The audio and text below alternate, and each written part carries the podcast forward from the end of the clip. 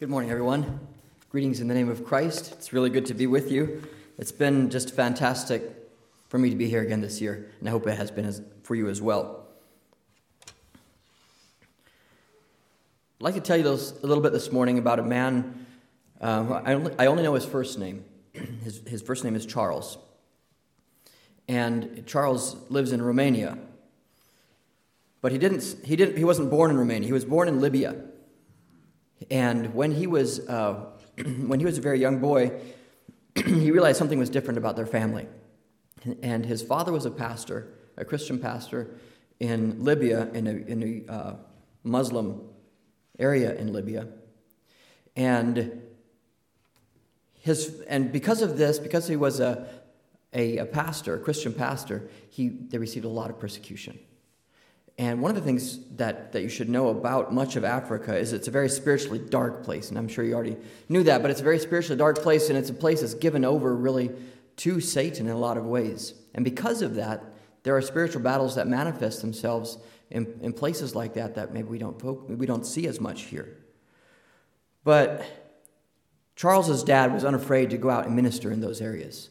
And, and there, were, there were times when there were many spiritual battles fought and he would pray for these people and help them. Well, they got more and more pressure, and eventually the entire family was arrested. The soldiers came one day to their house and captured the entire family. And I don't know what the trumped up charges were, but essentially it was that they, that they were Christians, and, and because of this, they must pay. And Charles and his father witnessed as, his, as Charles's brother and his mother were beaten to death in front of them. After that, they took the dad and Charles and threw them into prison. And by this time, Charles was about 20 years old. and they were not there very long, but every day they would beat, they would beat them just mercilessly. And I saw Charles's legs, and they are so rimmed with scars that, that there's like white circlets all around his legs. And his back, they would beat it so much that his back is, is just covered in scars. One morning, they took his dad out and shot him.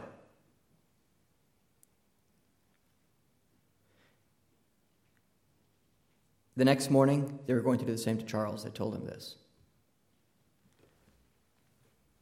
But there was something about uh, one of the guards that Charles recognized. And he recognized in him uh, that, that he was the brother of a, man, of a boy that his father had once helped spiritually, a boy who was possessed. And his, and his father had prayed for this boy and had helped this boy out, this family out.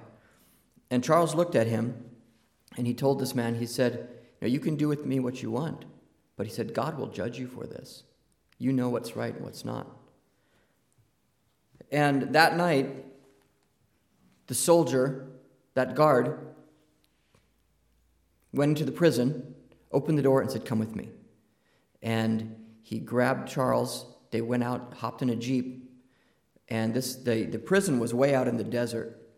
And they took off across the Libyan desert and drove for hours and hours. I think he said it was about six hours across the Libyan desert all the way to, to uh, Tripoli.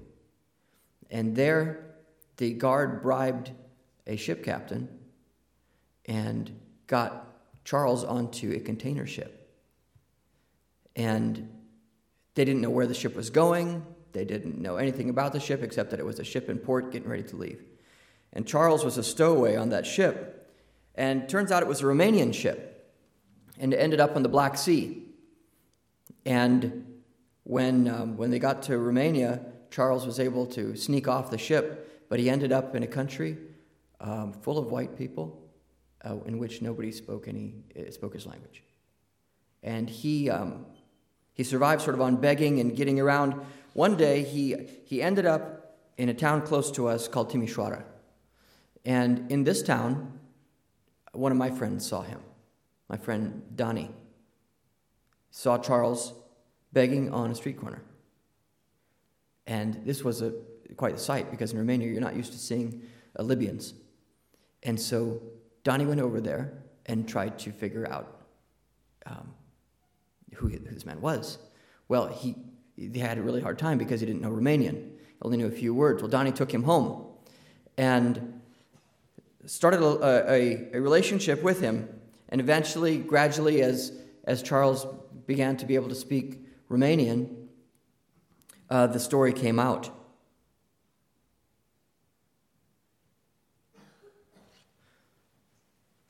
Now, none of us have gone through what Charles has gone through. But wouldn't you say it would be fair to say that Charles had enough suffering to last a lifetime? What kind of story do you think Charles could tell about his life? Don't you think it was time for somebody to take care of Charles? Well, I'll tell you the story that Charles told about his life. It wasn't a story of victimhood, of a, of a, a man who was orphaned at the hands of, of evil men.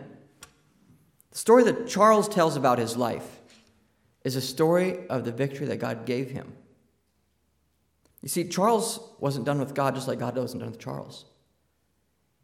And today, Charles is an evangelist in Romania, and he's a missionary in Africa.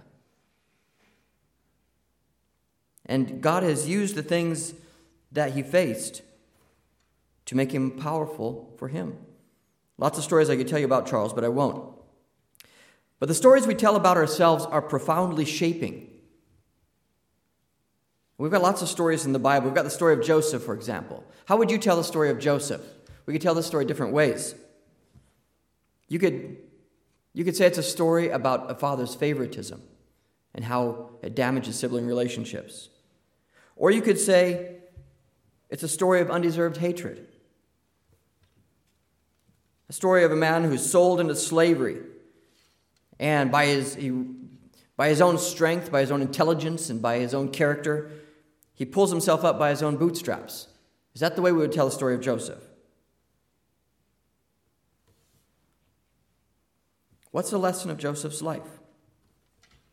Man who comes out on top, no matter the hard things that are thrown at him? That's not what Joseph says about himself. In Genesis 41, he says this when he's, when he's finally brought before Pharaoh. And Pharaoh says, I've dreamed a dream. Can you tell me what the dream is? I've heard you can interpret dreams. And Joseph is there and he's thinking, oh, can, here's, my, here's my chance. Here's my get out of jail free card. And Joseph said, It's not me. I can't do it. But he says, God will give Pharaoh an answer of peace. See, Joseph always brought it back to God. And then later, when Joseph met his brothers and, and they had this reunion, and they were apologizing, you can imagine how they felt and how, how uh, you know, terrified they were.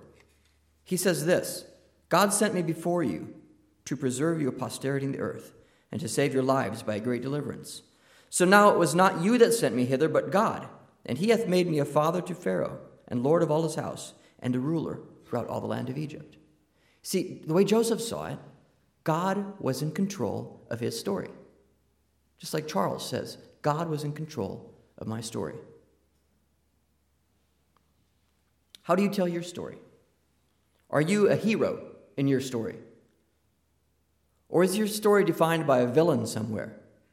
Somebody, a King Saul to your David, who's just out to get you? Are you a victim in your story? A helpless, a helpless uh, piece of flotsam on the sea of life? Or you may be just an observer. You sort of stand back and life is sort of passing you by and you wonder what it's all about. See, none of it matters. None of it makes any sense until God is part of your story. So, uh, when I, when I, if I would ask you who you are, you know, essentially, we would all, to some degree, have, have an identity. We say, well, I'm this kind of person. But the funny thing is about us is that we've got selective memory. We remember the things about ourselves that we like. Or maybe if we're a person who's struggling with, um, with self identity issues, we might remember something about ourselves that we don't like. But what do you remember about yourself? Remember King Saul, who he thought he was? he shows up after this battle, and, and Samuel says, uh, What's going on? And Saul says, Yes, I'm, I've done everything that you told me to do. Uh, God should be very thankful for me, and you should be very thankful for the great victory I've won. And Samuel says, What do you mean? What's this mooing I hear? The distance. Because we, sometimes we have selective memory. But then we've got these heroes of faith. And we say, well, they're, they should be perfect, right? Their stories are perfect. But if you read the scripture carefully, you'll never get the idea that the work of Christ is for well adjusted people who pretty much have their act together. They just need a little redemptive tweak, a little bit of Jesus to make to round things off and make things perfect. The Bible never presents any human condition or dilemma as outside the scope of the gospel. And redemption is nothing less than the rescue of helpless people facing an eternity of torment apart from God's love. That's what redemption is. It's not just saving you from something bad, but it's saving you to something wonderful. Think about Elijah. Elijah is the prophet of fire. Uh, my second son's middle name is Elijah. I hope for him that one day he will be a man of fire. He's one of my heroes. And yet, after that great uh, victory that he won on, on the top of, the, of Mount Carmel, you find him the next day groveling in victimhood and groveling in depression. And he eventually ends up this cave, and God's coming and talking to him, and, he, and God says, What are you doing here, Elijah? And this is what Elijah says about himself. This is Elijah's story about what happened.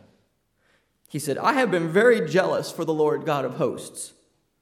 For the children of Israel have forsaken thy covenant, thrown down thine altars, and slain thy prophets with the sword, and I, even I only, am left, and they seek my life to take it away. See, that's what Elijah had convinced himself the story was. And it wasn't until God said, Okay, Elijah, how about this?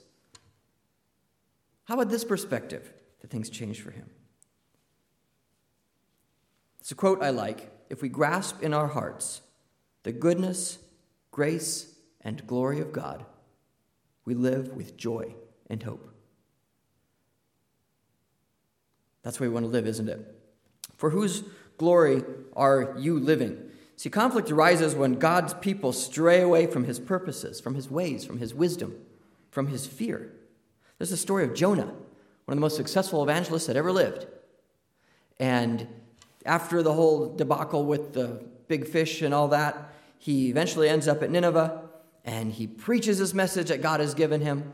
And, and um, what happens? They repent in sackcloth and ashes and they fall on their faces before the Lord and they cry out. And the Lord sees us and he says, Thank God for Jonah. And we're going to save these people. We're, gonna, we're going to let these people live. But what does Jonah do? He goes outside the city and he sits there and he looks at the city, waiting for this fireworks moment, waiting for the atomic bomb to land, hoping against hope that it will, and it doesn't. And he says this to God I pray thee, O Lord, was not this my saying when I was yet in my country? Therefore I fled before thee unto Tarshish, for I knew that thou art a gracious God, merciful, slow to anger, and of great kindness, and repentest thee of the evil. Therefore now, O Lord, I therefore now, O Lord, take, I beseech thee, my life from me, for it is better for me to die than to live. See, Jonah had turned this story of amazing victory and amazing salvation into a pity party for himself. And he, I, I think the funny thing is that, or it's not funny at all, but the amazing thing is that people still do this with their life. They take the wonderful things that God works in other people's lives, and maybe they turn this, it's, it's about them and about how maybe they feel left out and how that makes them feel foolish. God was glorified by Jonah's obedience. It was a wonderful story. People repented, lives were saved. But it was as Jonah strayed from the purposes of God and was no longer in harmony with what God really wanted for the Ninevites that the story changed for him. He was more concerned about his own reputation than he was concerned about God's purpose or other people's lives. Do we worship God or do we worship ourselves? We must seek to see so that we may change. Seek to see the truth. When we, when we seek to see the truth without the intention of ourselves being changed by that truth, we will have a frustrating and finally self defeating life. Truth leads to more truth only as we respond to each new revelation. And that's the story of victory. Are we willing to take an honest look at ourselves in light of the Word of God? If you're feeling discouraged and you feel like your story is, is going poorly, maybe God's forsaken you or your friends are forsaking you, what are those present sources of frustration, of discontent, of anger, or difficulty in your life? Think of these as an opportunity which God is presenting you. How will you respond to this opportunity? Will it be with self justified anger, like Jonah, pride, belief, contempt? Or will it be with grace, mercy, love, humility? The stories of the heroes of faith aren't so much stories about extraordinary people as they are stories of an extraordinary God working in the lives of ordinary people. The Bible says Elijah was just an ordinary man. This prophet of fire was cut from the same cloth as you. Abraham lied to Pharaoh. Jacob cheated his brother and deceived his father. Moses ran ahead of God, killed an Egyptian taskmaster, and had to flee ignominiously for his life. Noah got drunk. David committed adultery. Jeremiah gave up. Peter denied Christ. Thomas doubted. Paul hurt. He hurt the, the people of God. Sarah laughed at God's promise. Jonah ran away. And when God in mercy brought him back, he whined and complained when God showed mercy to the ones that he had been speaking to. The disciples wrangled in power struggles. See, these people are just like us, aren't they? And yet God used them. Their humanity shows plainly. They weren't super, superheroes, their stories aren't faultless. The Bible speaks clearly and honestly about their failures. And yet, when each of these people allowed God to direct them, their stories are anything but ordinary. God takes ordinary people who are willing to follow Him, changes them, and impacts the world for His glory through them. I don't know about you, but that's, that's the way I want my story to be written. So, how do we get that? Well, what, how, how don't we get it, maybe? 2 Corinthians 10, verse 12 says, For we dare not make ourselves of the number or compare ourselves with some that commend themselves. But they, measuring themselves by themselves and comparing themselves among themselves, are not wise. But we will not boast of things without our measure, but according to the measure of the rule which God hath distributed to us, a measure to reach even to you. There's not one of us who is worth a snap of the fingers to God and to his kingdom unless God is directing our lives. We've got some smart people here. Got some strong people here. I've got some people here that are in a good place to make a difference. And yet, unless God is directing us, whatever good we think we are doing, we're probably not doing it. Because it's only when God enters our story that real change, good change, can really happen. When we begin to think we are something, we begin to worship ourselves instead of worshiping God. When we lose our love for the Word of God and our simple, everyday trust in its truth, as applied to our lives, we become nothing more than second rate philosophers and theorists. When our own desires and our own opinions matter more to us than what God says about our relationships, about our worship, about our money, about our sanctification, about our, the way we handle ourselves in church, without our sources of wisdom, about our sources of wisdom, we're on our own. And our own isn't worth a hill of beans. Proverbs 12, 15. The way of a fool is right in his own eyes, but he that hearkeneth unto counsel is wise. And then there's our victories, right? The things that we point back to and we say, yeah, well, that's, that, was, that was something good. Sometimes we even get those wrong.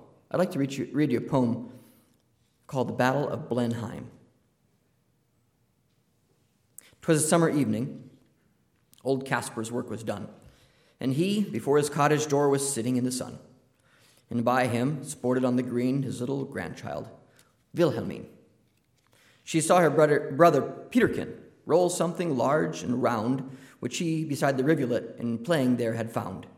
He came to ask what he had found that was so large and smooth and round. Old Caspar took it from the boy, who stood expectant by. And then the old man shook his head, and with a natural sigh, "'Tis some poor fellow's skull," he said, who fell in the great victory. I find them in the garden, for there's many hereabout, and often when I go to plough, the ploughshare turns them out. For many thousand men, said he, were slain in that great victory. Now tell us what 'twas all about, young Peterkin, he cries, and little Wilhelmine looks up with wonder waiting eyes. Now tell us all about the war and what they fought each other for. It was the English, Caspar cried, who put the French to rout. But what they fought each other for I could not well make out. But everybody said, quoth he, that 'twas a famous victory. My father lived at Blenheim then, yon little stream hard by. They burnt his dwelling to the ground, and he was forced to fly. So with his wife and child he fled, nor had he where to rest his head. With fire and sword, the country round was wasted far and wide, and many a childling mother then and newborn baby died. But things like that, you know, must be at every famous victory. They said it was a shocking sight after the field was won, for many thousand bodies here lay rotting in the sun. But things like that, you know, must be after a famous victory. Great praise the Duke of Marlborough won, and our good Prince Eugene. Why, 'tis a very wicked thing, said little Wilhelmine. Nay, nay, my little girl, quoth he, it was a famous victory. And everybody praised the Duke, who this great fight did win. But what good came of it at last? quoth little Peterkin. Why, that I cannot tell, said he, but 'twas a famous victory. We've got the opportunity to join in a lot of fights. And maybe sometimes we think we win victories. What do they mean? There's a man named Pyrrhus, um, a, I believe he was a Roman, and he, he, quote, he um, was a commander. And from him comes this term Pyrrhic victory. Does anybody know what a Pyrrhic victory is? It was after they had won a, won a battle, and he said this. No, he was a Greek. He said, One more victory like that over the Romans will destroy us completely. When we step away from our pride and our puny abilities and instead recognize our own weaknesses and helplessness, God gives us His strength. Humility opens the door to effectiveness. Once we understand that we are our own worst enemies, the battle with self is one that will never go away, that every time we choose God's way over our way, gentleness over anger, love over hate, honesty over hiding, caring over callousness, courage over despair, God is able to have more access in our lives. And the unfortunate truth is that when we, as Christians, or people who call ourselves such, insert our selfish motives into our interactions with others, we sully the name of God, bring trouble on ourselves, put a stumbling block before others. Think of people like Gehazi, the servant of Elisha. Think of people like Judas Iscariot, Think of people like Ananias and Sapphira, people like King Saul. But when we do things God's way, for His glory, out of loving obedience to Him, others will be blessed, God will be glorified, His kingdom built, and we'll receive a blessing.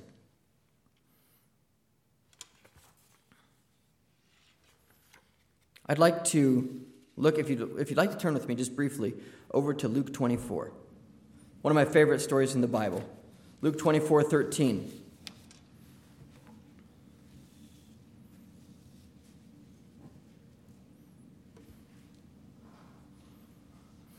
The story of two disciples on the road to Emmaus walking in the dark, heavy on their hearts was the crucifixion and the loss of all that they thought to be true. They're feeling completely at sea. They believed Jesus to be the Messiah. And now he's dead. And as they're walking along in verse 13 here, they're talking about all these things, and they hear a patter of footsteps behind them. Somebody walking just a little faster than they. Probably they are walking slow. They don't have a whole lot of energy. They're walking along, talking, sad. And this man walks up beside them, walking just a little faster. And he says, What are y'all talking about? And he said, and they said, Well, what else could we be talking about? We're talking about what's happened over this last weekend. And he said, Well, tell me about it. He said, They said, You don't already know? He said, Why don't you tell me? And so they told him. They told him as best they could the story of Jesus and how he had been captured and given a false trial, a mock trial, how he had been unjustly killed And I would challenge you, read down, anybody down who's looking at this story here in Luke 24. Down through verse 24. Tell me if they said anything wrong, if there was anything wrong with the facts of their story. Did they have any facts incorrect? They don't. The story is perfectly factual. And it's a story of defeat, it's a story of despair, it's a story of people running away. It's a story of the, of the victory of darkness over light. And then two words that counterintuitively are the beginning of a wonderful change. Oh, fools, Jesus says. And then he tells the story. It's the same story. But he's telling it now.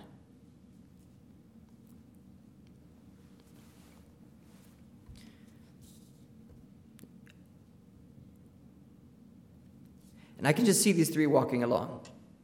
And these two, these two men are walking with their heads down. Their shoulders are slumped. Brother Harry would not approve of their posture. But as Jesus talks,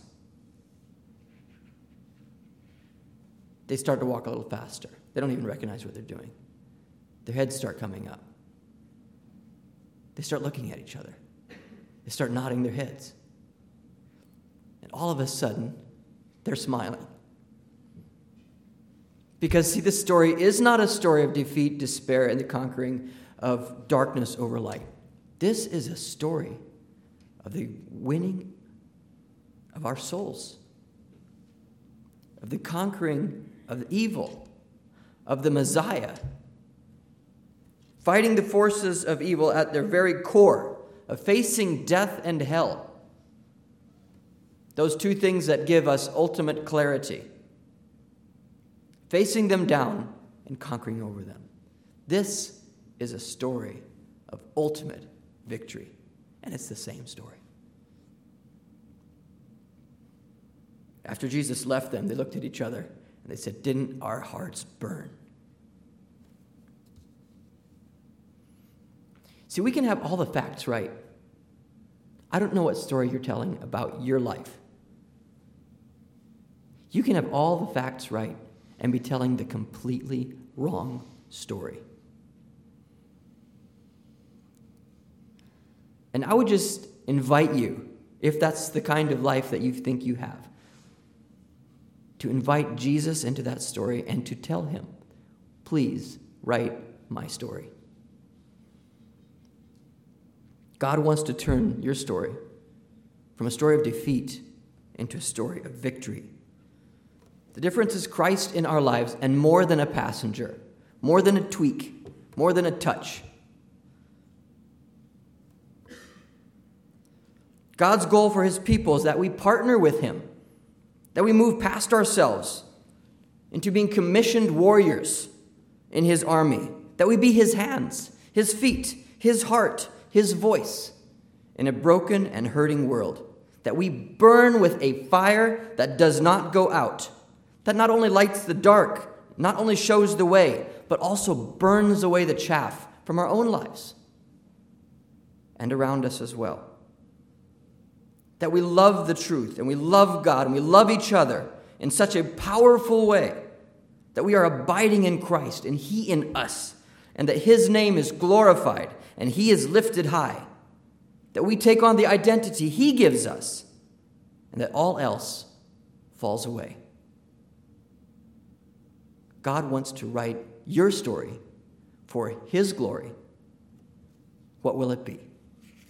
And God bless each of you today.